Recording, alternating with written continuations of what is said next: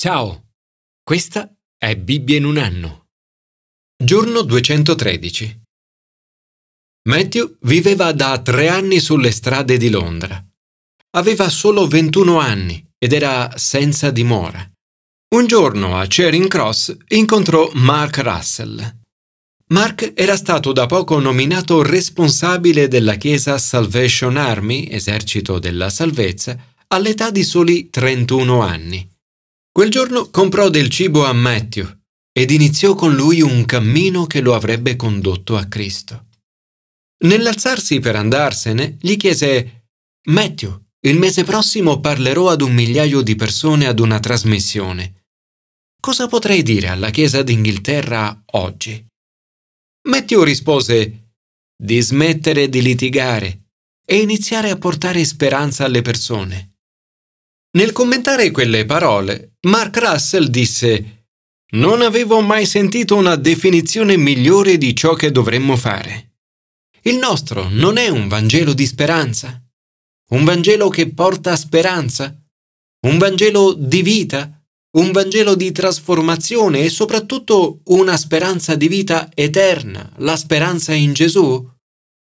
Molte persone vedono solo una fine senza speranza, ma con Gesù si può godere di una speranza senza fine».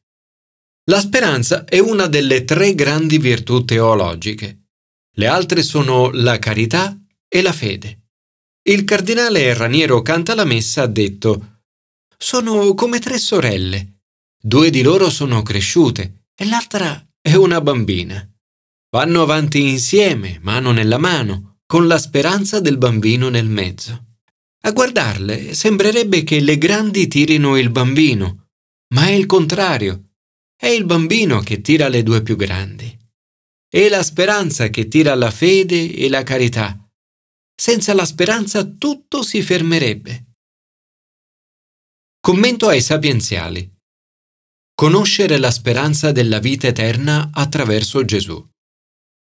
Fëdor Dostoevskij ha detto: «Vivere senza speranza è cessare di vivere». E Emil Brunner: «Ciò che l'ossigeno è per i polmoni, così la speranza è per il senso della vita». Questo salmo termina con una nota di speranza. «Benedetto il Signore in eterno. Amen. Amen». Il salmista si aggrappa alla speranza nonostante la situazione difficile in cui si trova. 1. Speranza in mezzo alla sofferenza e alla disperazione. La sua domanda «Fino a quando, Signore?» è una domanda retorica. È un grido di disperazione. Questa sofferenza continuerà per sempre. 2. Speranza nonostante la brevità della vita e l'inevitabilità della morte. «La vita è così breve. Ricorda quanto è breve la mia vita». Se la morte fosse veramente la fine di tutto, nulla avrebbe più senso e uno scopo. Invano forse hai creato ogni uomo? Nessuno può risorgere dalla morte. Chi è l'uomo che vive e non vede la morte? Chi potrà sfuggire alla mano degli inferi? Ma in tutto questo non esclude la speranza della risurrezione. Sa che gli esseri umani non possono salvarsi da soli. Al Signore dice: «Dov'è, Signore, il tuo amore di un tempo, che per la tua fedeltà hai giurato a Davide, il tuo consacrato?». Ciò che il salmista prima vedeva solo con contorni sfocati, ora, con il Nuovo Testamento, è reso cristallino. Signore, grazie per averci dato una speranza viva mediante la risurrezione di Gesù Cristo dai morti e un'eredità che non può mai perire, deteriorarsi o appassire. Commento al Nuovo Testamento.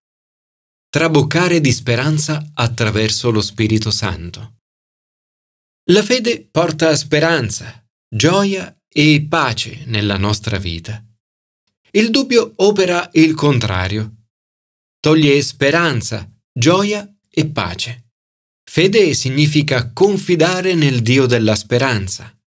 Paolo prega: Il Dio della speranza vi riempia nel credere di ogni gioia e pace, perché abbondiate nella speranza per la virtù dello Spirito Santo. L'origine della speranza è il Dio della speranza. La ragione della speranza è Gesù. La fonte della speranza in noi è lo Spirito Santo. Questa speranza non è frutto del pensiero positivo. È radicata in ciò che Dio ha fatto per noi e sta facendo in noi. Questa speranza è la forza trainante della nostra vita quotidiana. Erwin McManus ha detto: «La speranza ci solleva dalle macerie dei nostri fallimenti, del nostro dolore e della nostra paura, per elevarci al di sopra di ciò che a un certo punto sembrava insormontabile. La nostra capacità di resistere, di perseverare, di superare, è alimentata da questo ingrediente apparentemente innocuo chiamato speranza. La speranza per il mondo intero è in Gesù. Egli è la speranza per Israele. È anche la speranza per tutti noi. Per dimostrarlo, Paolo cita una serie di passi dell'Antico Testamento, culminando con le parole di Isaia che profetizzano Gesù, il quale sarebbe stato colui che sorgerà a governare le nazioni. In lui le nazioni spereranno. Paolo ci aiuta a scorgere alcuni aspetti della speranza che Gesù porta al mondo di oggi, tra i quali 1. Speranza di unità. Paolo chiede che si faccia ogni sforzo per l'unità. Dice: cerchiamo dunque ciò che porta alla pace e alla edificazione vicendevole.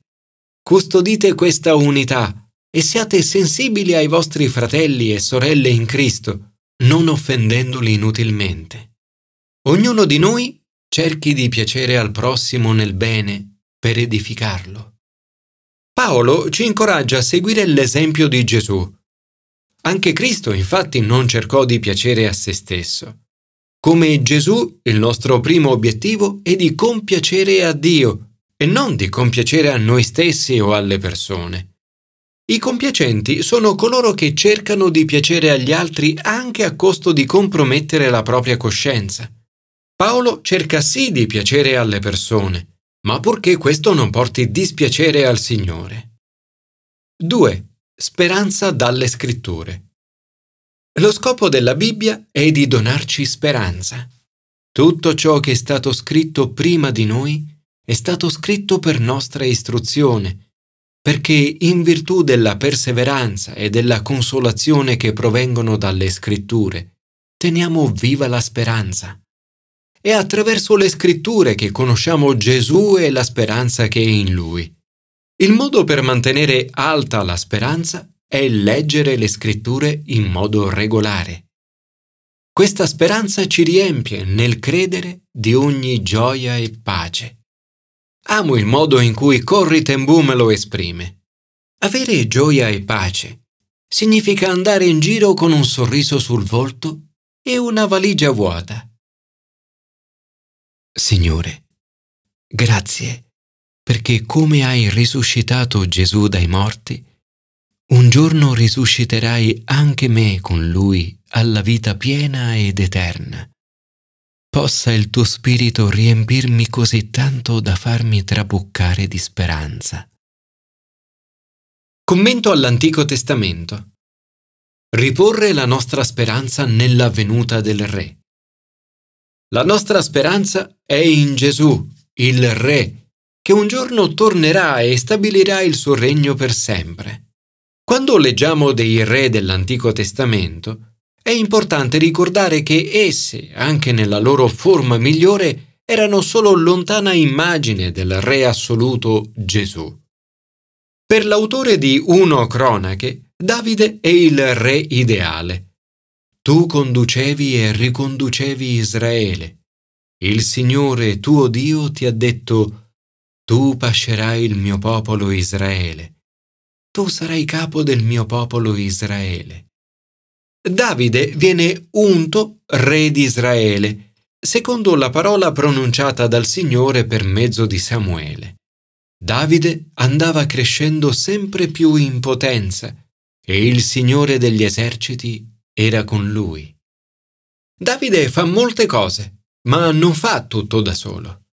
Ha bisogno di una squadra intorno a sé. Si circonda così di un gruppo di 30 uomini prodi e valorosi, dei quali 3 particolarmente valorosi. Anch'io e mia moglie Pippa abbiamo il privilegio di avere attorno a noi una squadra di uomini e donne forti e di valore, che ci sostengono e ci incoraggiano nel guidare la nostra comunità.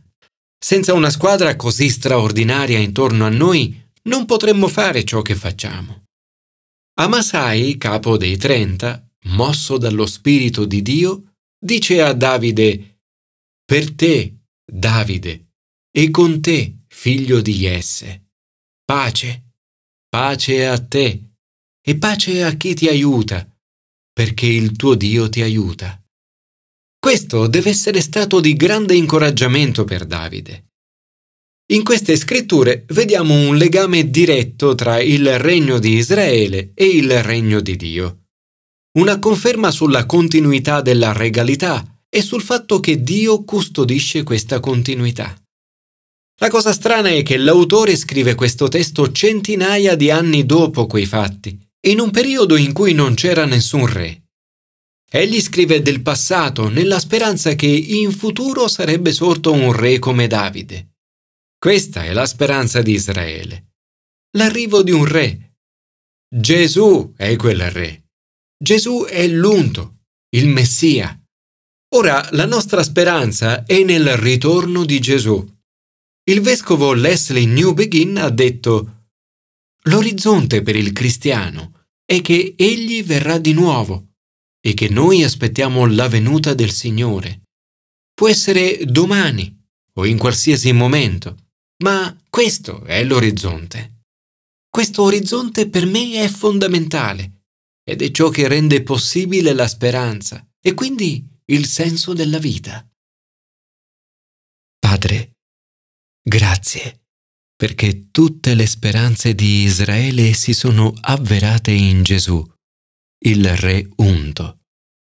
Grazie, perché ora desideriamo ardentemente il tuo ritorno. Benedetto il Signore in eterno. Amen. Amen.